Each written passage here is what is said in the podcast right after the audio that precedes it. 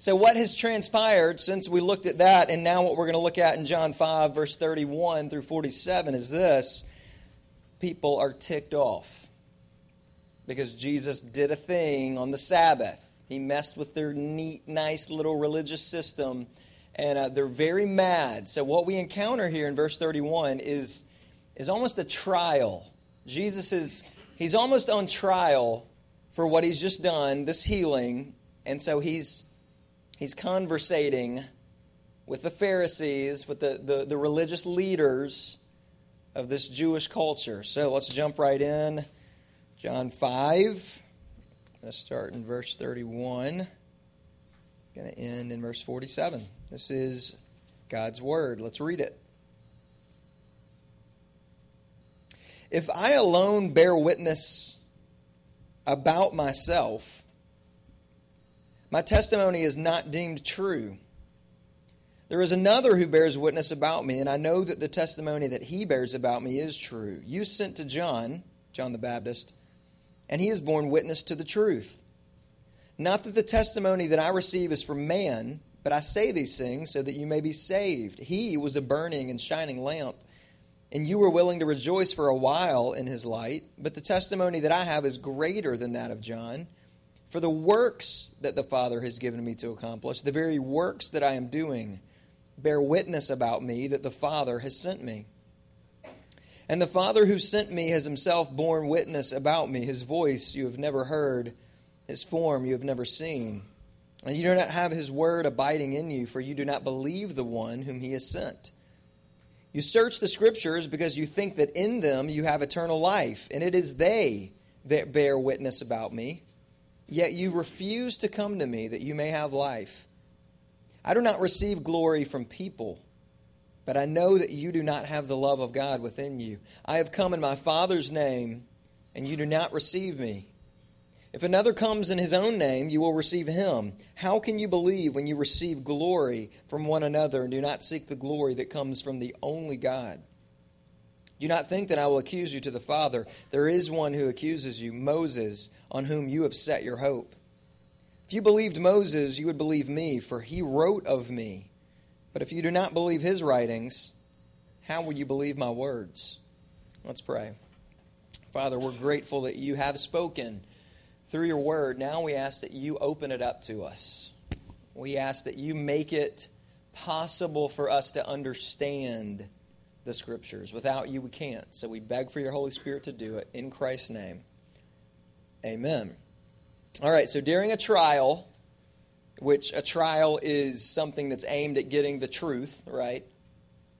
In a courtroom, when a witness is called to the stand, what are they asked? They put their hand on their Bible, and what are they asked? Someone tell me.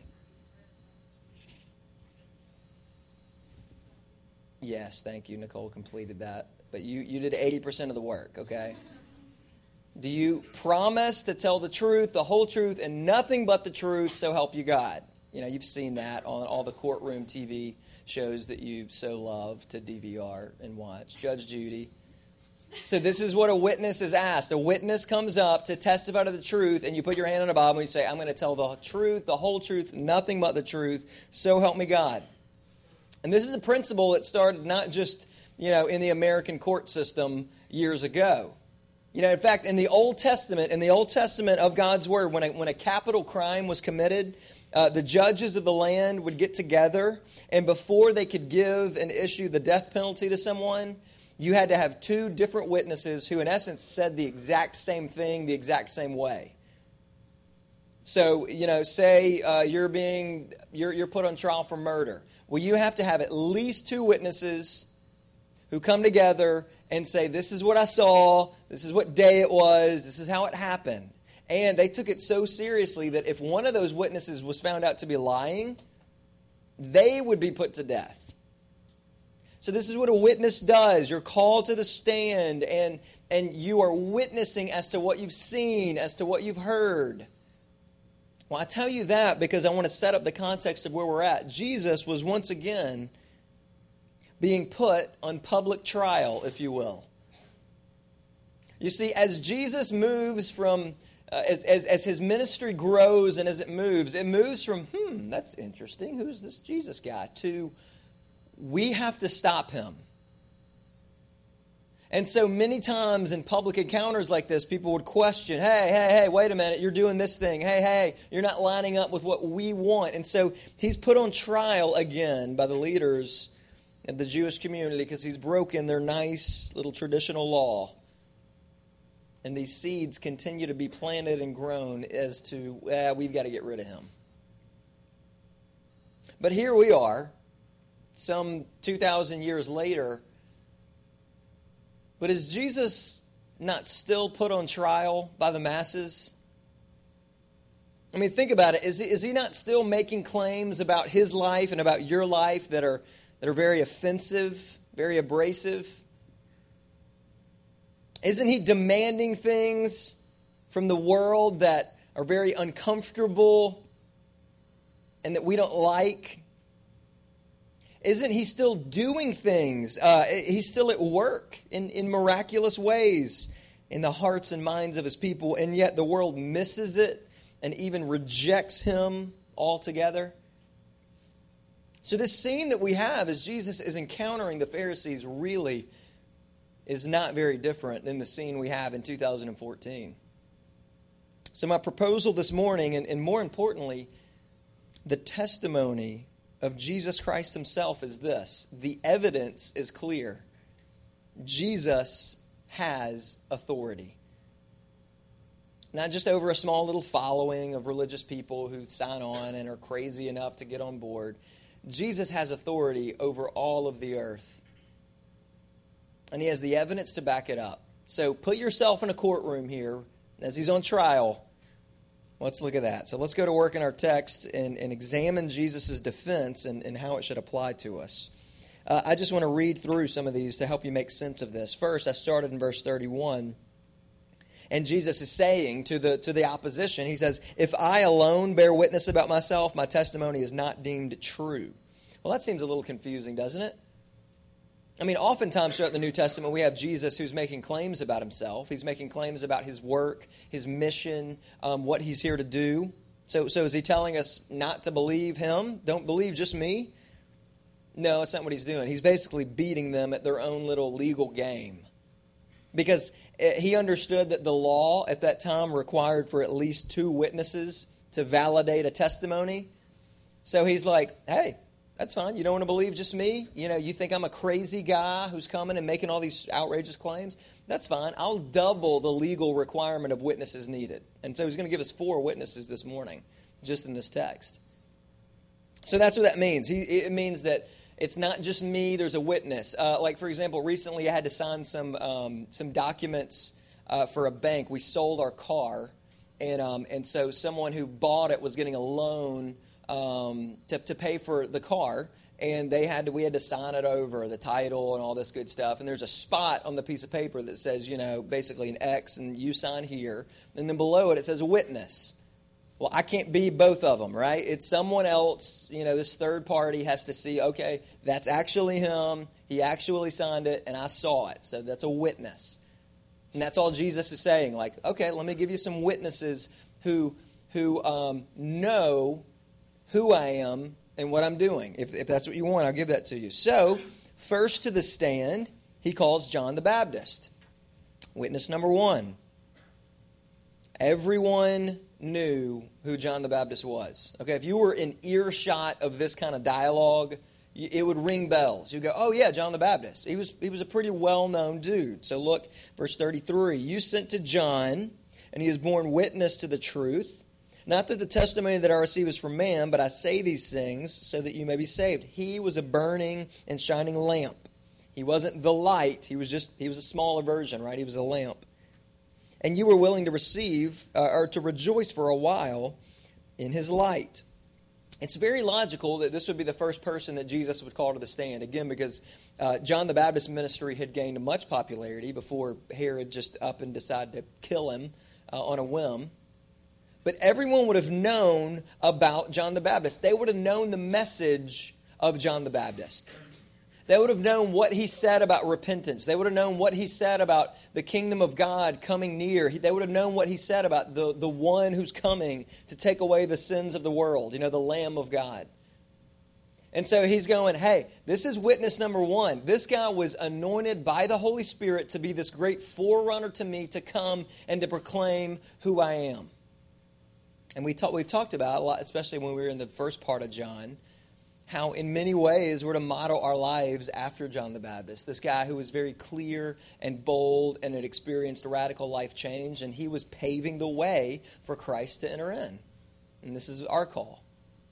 So he goes, okay, well, we'll start with a guy that you're familiar with, a guy that you actually liked to a certain extent, and a guy who God the Father sent to pave the way. So there's witness number one. Witness number two, he calls his own work or miracles to the stand. Look in 36.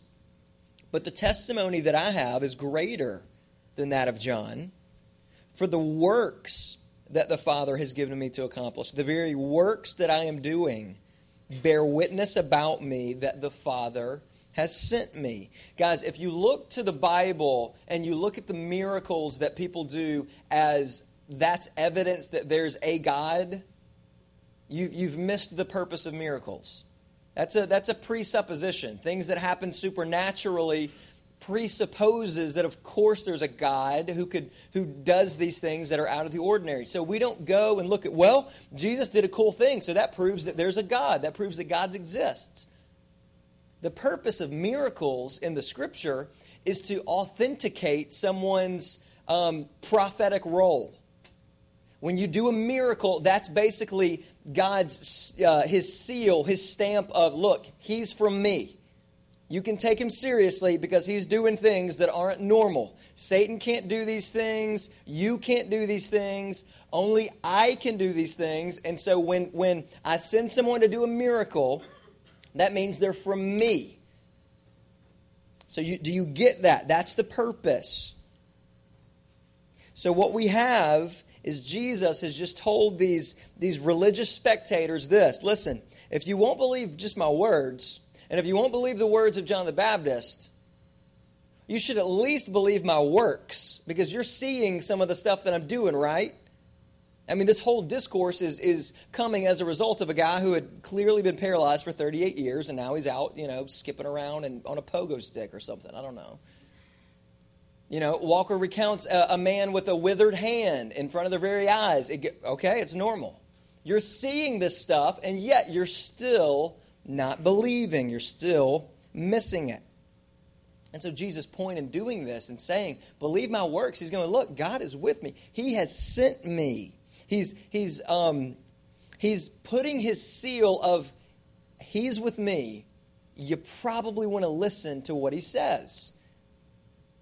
Authenticating his identity as the Savior is what he's doing. So that was the second witness. The third witness is God the Father himself. You know, there are a few occasions in the New Testament where we have God speaking audibly. Um, one was at Jesus' baptism. Um, the Father says, uh, This is my beloved Son, uh, in whom I am well pleased. And the other is at Jesus' transfiguration. We hear audibly God the Father is, um, is saying, This is my Son, I have sent him. Obviously, these people weren't around to hear this. But look at what Jesus says in verse 37 and 38. And the Father who sent me has himself borne witness about me. His voice you've never heard, and his form you've never seen.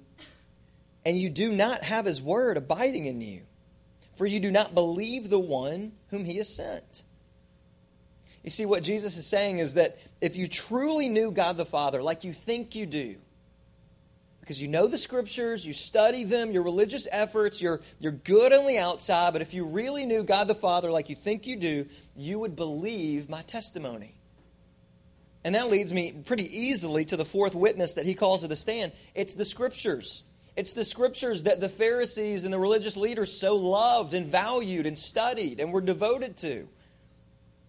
You see, the people Jesus was speaking to, they would have known the Bible really well. They would have known the scriptures really well. Um, he was saying, Yeah, your Bible studies, great. Your, your 15 minute devotionals that you're doing, Pharisees, great. And yet, the scripture does lead to eternal life, but only because they lead to me. The scriptures point to me. This is what Jesus is saying. How can you read this and not believe in me? How are you missing it? If God's word is just something that, that maintains your religious kind of traditions, then you've totally missed it. And that's where these people were. In essence, these people are at a crossroads. Here's the crossroads they're at. Who am I going to believe? Who am I going to believe? Or am I going to believe our religious teachers who, who don't know God? Or am I going to believe God incarnate, God Himself, who has some pretty reliable witnesses stacking up over here? And Jesus tells us in verse 40 who they did believe and who they would continue to choose. It says, Yet you refuse to come to me that you may have life. Who, they, who did they choose? They chose themselves. Culturally, my friends, we're at the exact same crossroads. It's, it's the exact same as if Jesus is in a crowd of people and they're skeptical. They want to save themselves a certain way. And, and this group, their self salvation of choice seems to be religion. But culturally, we're at this same crossroads. Hey, this morning, you, if you are hearing my voice, you were at this same crossroads of who am I going to believe? You see, the problem was not that Jesus' teachings were too complicated for them to understand. The problem was that it was too demanding and it was too humiliating for them, really. You know, they're going, You mean abandon a religious system that we've been accustomed to, we've been married to for years and years and years. You mean abandon our own self righteousness? Our own way of saving ourselves, offer this obscure Jewish prophet? I mean, isn't that the great stumbling block for your friends? Isn't that the great stumbling block for you and for the world that it just seems it just seems ridiculous. This is outrageous. It's foolish. It's intellectually humiliating. And yet people as they see the work of Christ, as they encounter the work of Christ, continue to go the other way. Jesus wraps up this discourse, this conversation in verses 41 through 47. And what he's doing is he's summarizing what sets him apart from the world. And he's saying this one man, you guys, you seek the approval of men. You want to do things that operate on this earthly level down here that seeks the approval of men. And me, I seek the approval from the creator of the world, God the Father. How have they missed it? I mean, these people are talking with Jesus. They've seen what he's doing, they've heard about what he's doing. How have they missed it? This great cloud of witnesses, I mean, presented on the stand, boom, boom, and yet they're still missing it. How? Why? Well, I'm going to finish up our time, just a, a few minutes of some, some, some now personal application of this is why they missed it, and this is why many of you are missing it. The first thing is this their hearts were not set on God. This is what he tells people in verse 42. I do not receive glory from people, but I know that you do not have the love of God within you. In Romans 10, Paul, a little bit later, he, um, he's acknowledging the same kind of thing, going, You're religious, you look good on the outside, you have zeal, but it's aimed in the completely wrong direction. Listen to Romans 10, verse 1, and 1 through 4. This is Paul speaking. He says, Brothers, my heart's desire and prayer to God for them is that they may be saved. I bear them witness that they have a zeal for God, but not according to knowledge. Let's just stop right there. How many of that is you? How many of you is, is, is, is that describing? They, they have a zeal for God. They signed up for a mission trip this morning, even one that's out of the country but they don't really have knowledge of God. For being ignorant of the righteousness that comes from God and seeking to establish their own righteousness, they did not submit to God's righteousness, for Christ is the end of the law for righteousness to everyone who believes. So Paul is saying that, and what's being recorded here in John's gospel is people who have great religious zeal, they have great spirituality, but it's gravely misguided. And so my first point of application to you would be is that you? Is your heart set on God the Father, knowing God, loving God, walking with God, or is it just religious? Is it just set on being a good person or trying to trying to, to, to blend into this community here that we have going in the Grace of Van Senior High. You know, well, I don't want to be an outcast. I don't want to look. I don't want to do certain things. Is your heart set on God? First point of application. Second point of application. Here's why the, the crowd missed it, and here's how why you miss it.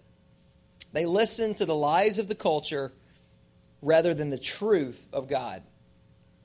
This is what's going on. Jesus is telling his audience that so you're telling me you'll listen to some clown who comes seeking his own self glory, but you're not going to listen to the one who comes from the only God. That's what he says in verse uh, 43. If another comes in his own name, you'll receive him. How can you believe when you receive glory from one another and do not seek the glory that comes from the only God? Did you know that uh, Jewish historians estimate that there were at least 60, probably more, 60 people in antiquity, in this time, who came proclaiming to be Jesus, basically. They were the Messiah. You know, Jesus wasn't the only one, right? You know, he wasn't the only one that, they, that, that uh, made this claim. There were many people who came and said, hey, yep, it's us. We're sent from God. We're the Messiah. Do this thing, do this thing, do this thing. Follow me this way, follow me this way, follow me that way. 60. Did you know that? Now, can you name one of them? No. Why? Because Jesus is the only true Messiah sent from heaven to rescue. You know, in Ephesians chapter 4, back to Paul, he tells people, and he's even addressing believers at this point, and he's warning people about listening to the noise of the culture. He's warning people about um, hey, hey, you got the truth of God right here before you, and yet you're, you're buying in and listening to, listening to what the culture is saying. Listen to what he says in Ephesians 4, uh, verse 14. We've talked about this before. He's talking about maturing in your faith. He says, So that we may lo- no longer be children, tossed to and fro by the waves and carried about by every wind of doctrine, by human cunning, by craftiness and deceitful schemes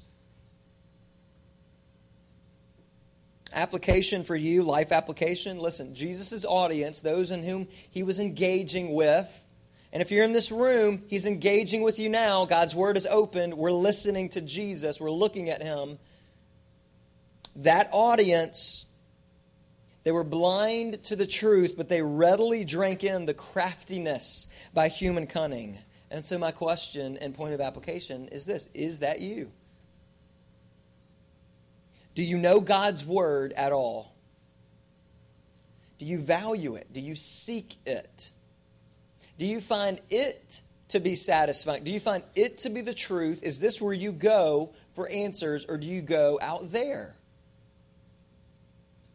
This was the great stumbling block for this crowd and Jesus. He's going, I'm right here in front of you. God's words, you have them. If you would just read them and interpret them correctly, they're all pointing to me and yet you choose to just kind of mm, you know waddle around out there listening to each other taking this little bit of advice and following this path and that path is that you third point of application and then we're done is this they were blinded by self-salvation this crowd was working really hard to save themselves and this is what every human does who's ever been born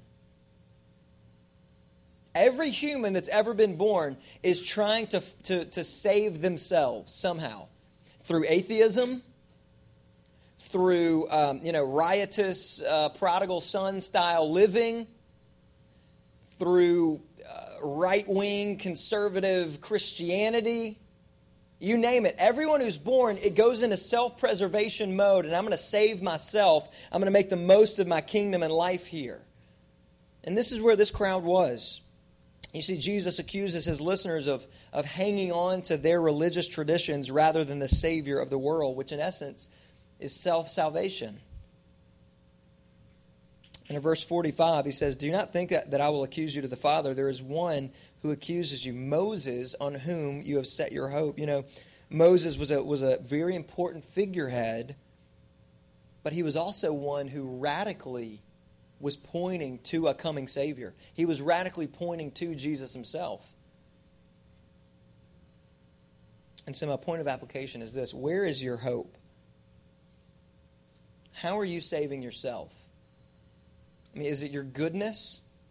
Is it that surely, I mean, there's people out there that are a lot worse than me, so, so surely if God's fair, you know, and so we start building up a God in our minds. Well, I mean, the God that I love, the God that I know, is, is okay with certain things. And, and surely if I'm doing good enough, like He's just going to have pity on me and go, you know, come on in the kingdom. Is it your goodness that you're relying on? Is that the way you're trying to save yourself? Is it your religion? Or is it the gospel way? Or is it Jesus Christ's perfect righteousness that's transferred to you by faith? Let me close. Um, in, in this gospel, we have not encountered a tame Jesus. You know, we talk about that often. Jesus is not your homeboy. Jesus is not just this, oh, so just soft. And uh, we, have we have encountered a, a bold and authoritative Jesus who has authority over the Sabbath, who has authority over um, life and death and the scriptures. This is the Jesus that we're encountering. And he gives us he gives his opposition four stellar witnesses to whom he was, and yet it wasn't enough, was it? And you go out in your contexts, you go out to your schools, and we go out and do our thing, and, and it doesn't seem to be enough, does it? You know, you see, man, well, I mean, Jesus has given me a new heart, and I like hunger for things differently than I used to, and I and I and I treat people differently than I once did, or wanted to, or used to. So, so he's at work, and and we have you know a, a body of believers who is uh, who gathers together to encourage each other, to say the same things, to go out and do the same things, and yet it's not enough. Well, in this, he's talking to these people, and a few days later, he's going, Okay, I've given you four witnesses in this conversation. A few days later, I'm going to give you a fifth. I'm going to give you a fifth witness. And, and here's what he would do he would, he would go to a cross and he'd be murdered on that cross. The only truly innocent man who's ever lived would be murdered. And then three days later, he would walk out of a tomb alive. And the statement that God was making in doing that was this All right, you want evidence? You want more than that? You want more evidence than, than me raising Jesus from the dead? You, want, you need more than that to, to, to, to know that I mean what I say and that He is who He says He is, well, you ain't going to get it. Because that's it. Paul in Acts 17 31, he preached this to the skeptics. He said, Because he has fixed a day on which he will judge the world in righteousness by a man whom he has appointed, Jesus. And of this he has given assurance to all by raising him from the dead. That's my statement. That's the fifth and final witness. Christ was killed and he was raised from the dead. If you want more than that, you're not going to get it. Because God commands all people everywhere to come to Christ because he'll soon judge the world through him. And he proved that he was the judge because he raised him from the dead. That's not ordinary. That's miraculous. The final witness to Christ's identity was his resurrection. So, my question to you is this Is this Christ yours? Is he standing in your place? Do you know him? Not do you know things about him or do you like him, but do you know him? Guys, I invite you to come to him in faith and repentance today if you don't. Let's pray. Father, you have given us everything that we need to believe on you. You have given us everything that we need to call out to you. And yet, sin blinds. Church participation blinds. Private school education blinds. Christian circles in the South and America blinds. Lord, what I ask is for those in this room whom you are not theirs. They may know you, but you're not theirs. You're not standing in their place before a just and a holy God. Lord, I pray that you would author and perfect faith in them. Would you freely give the gift of faith required, necessary, to wrap our heads and to wrap our hearts around the truth of this gospel? Lord, thank you for stopping to engage with us. Lord, even in this text, you could have just kept on walking. You could have done your thing and said, I'm out of here. And yet you stop and you engage people. That is grace and mercy. You didn't have to stop. So, Lord, if you're stopping in the hearts and minds of some this morning, Lord, would they not walk away as these Pharisees did, not receiving your testimony, not receiving you? Lord, would you call them to yourself and through the Holy Spirit give them faith and a deep, deep sense of repentance over sin? We love you. We ask these things only in Christ Jesus' name. Amen.